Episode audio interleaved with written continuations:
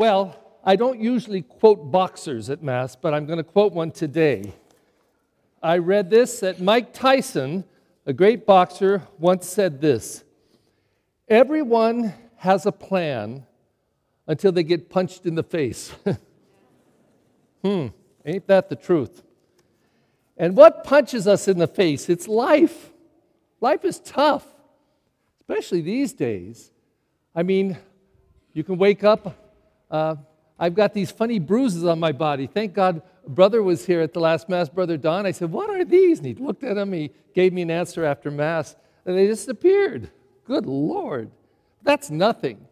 Uh, wait until you go in and find your doctor say you've got diabetes or cancer. There's a punch in the face. Or you find out that you can't pay your bills and you're sleeping in the car for three months, or sleeping on the streets for three years. Or your husband and wife says, Well, it's over. Goodbye. It was nice knowing you. Or you find out your son or daughter is now in jail because they were using drugs or selling drugs or something. Life is tough and it punches us in the face. All the more reason why this Word of God is so good today for us. And it's rich. It's rich. Especially from the wisdom literature, we're told not just to follow the law of the Lord, to love the law of the Lord, listen to it in our hearts, take it down here and listen to it. We're told to meditate on it day and night. When we take the law of the Lord into ourselves and begin to try to live it with our heart, it's different. Yesterday I had a baptism, and this young man I baptized, uh, he and his wife's son three years ago, and uh, yesterday his daughter. And uh, we were just talking before the baptism, and he said to me that he was graduating soon. And I said, Oh, really? How old are you? He said, 25. I said, What, what are you graduating with? What? He says, uh, A degree in philosophy and theology. I said, What's your problem? Who takes philosophy and theology? I was going to say, You're going to be a priest, but somebody else in the family said it. And then I said, uh, Well, what are you going to do? Are you going to teach? He said, Yeah, probably somewhere along the line. And I said, What attracted you to philosophy? He said, I don't know, but years ago, when I was younger, I, I would ask this question well, what's it all about? Why? Why? Uh, why am I here? What's my purpose? And the philosophers love to play with those questions. He said, It just pulled me in. I loved the way they looked at things and asked questions, especially Aristotle. So then I thought later about that song. It popped in my head during the day. Oh, these songs that pop in and out of my head. And the thing is, I, I usually don't listen to words. I have to have a singer in front of me singing the words. I, I go right to the music. I don't know if any of the musicians that are away. I, I, it's hard for me to focus on the words. I, I'm listening to the intricacies of the music. But this one, remember, what's it all about? Alfie. I don't remember any of the rest of the song. I don't. I've always loved that. And I, I think it's about drugs or hard life or something uh, somebody losing their way, I mean, that's logically what it would sound like. What's it all about, Alfie? But I like the question what? Why? What's the reason? I think in life, when we stop, step back and ask those questions, it, it's, it's, I think it's the most important question or word in our English language. Why? If we don't know why we do things, and we just do them. Don't just follow the laws of the Lord, Ask why. Why is it important? You got to know the value that's underneath it.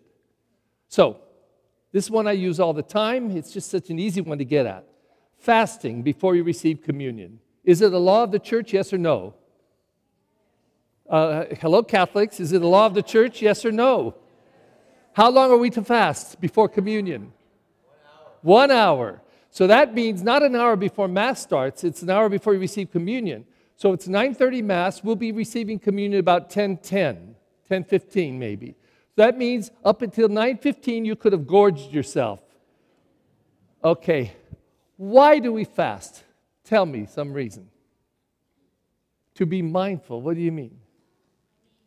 Okay, I think it's even it's along that line, but it's even a little more pointed. Now, let me give you the bad reason that people say, well, for penance. Jesus suffered three hours on the cross. We can at least do an hour of penance. Maybe there's a little 1% of that, but that's not the reason. The reason is Fasting makes you empty, makes you hungry. All right? If you are hungry, eh, eh, eh, you want to eat. And so, if we're hungry physically, it's a very easy jump to the spiritual, to be hungry spiritually, to be aware. And so, the church wants us to come to church hungry and thirsty for the Lord. Hungry and thirsty. It's a very practical reason. But the law stinks. If anyone says, Do I have to fast? I say, Do it if you want. Whatever, it doesn't matter to me. An hour? Who's hungry just with an hour after eating? When I was their age, 1957, I made my first communion.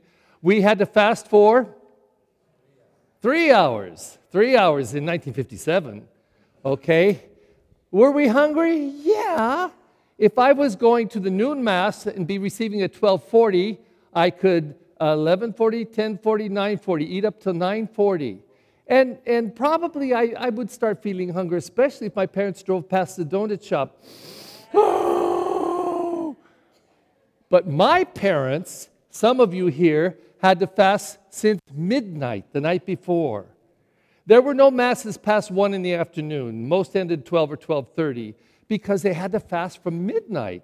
Not 1201. And in those days, you didn't even do a minute long. 12 o'clock. No food, no drink. Wow.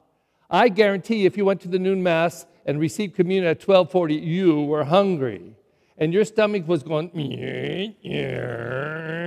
the point was for you to say to that hungry stomach, you know, that's not all that's hungry in me. I'm hungering for peace and for love and for Christ to teach me the way. Like the psalm said, the last piece of that psalm instruct me in your way, show me, teach me, lead me, guide me, give me your light. That's hunger, that's thirst. And that's what the church wants us to feel. So when we come in the church doors, we should already be thinking this way Lord, why am I here today? What do I need from you? How can you guide me? Show me. Touch my emptiness, touch my pain, touch my sorrow. So that we're letting God in. We're letting God in. That's the purpose. Today, these scriptures in, in, invite us to that. And, and the first two readings, as I said, and even the psalm just keep leading us along that. But then Jesus comes along and, and like the boxer, punches us in the face.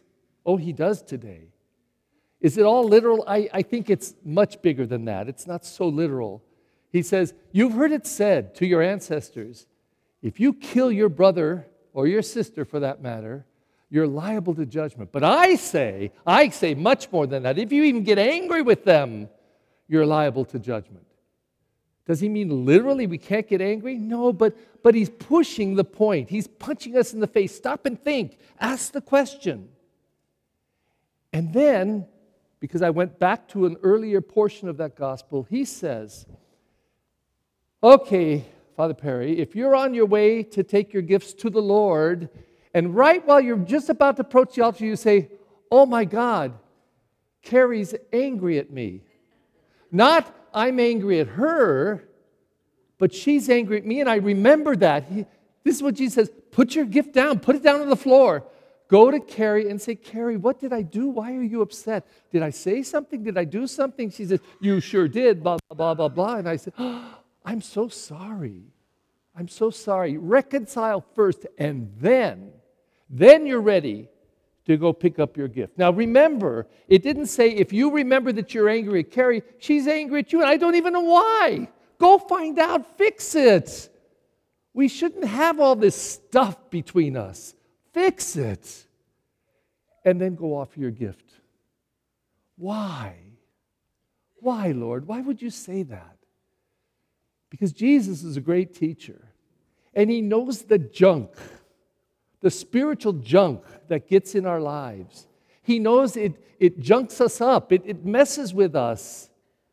That's why he says, Walk with the Lord, follow the law of the Lord, fix your relationships, be at peace.